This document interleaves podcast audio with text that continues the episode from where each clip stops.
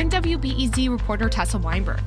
A lot of people who wrote into our People's Agenda survey wanted to know what the next mayor will do to improve access to mental health care, like Avondale resident Rachel Havayana. What is your vision and desired plan to meet the overwhelming need for mental health and substance use disorder services in Chicago. Havayana says she wants to see people struggling with addiction issues get access to services rather than be criminalized.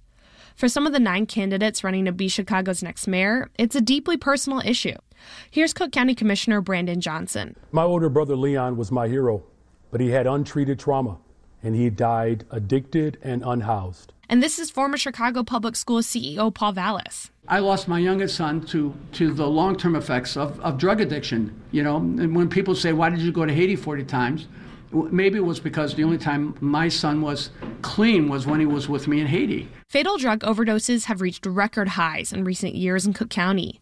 And when the candidates talk about the issue, many describe it as a public health crisis. A majority of the candidates say they support safe consumption sites as a way to help save lives. The sites would allow people to use drugs in the presence of trained healthcare workers who could respond to an overdose. Vallas says he isn't in support of the concept.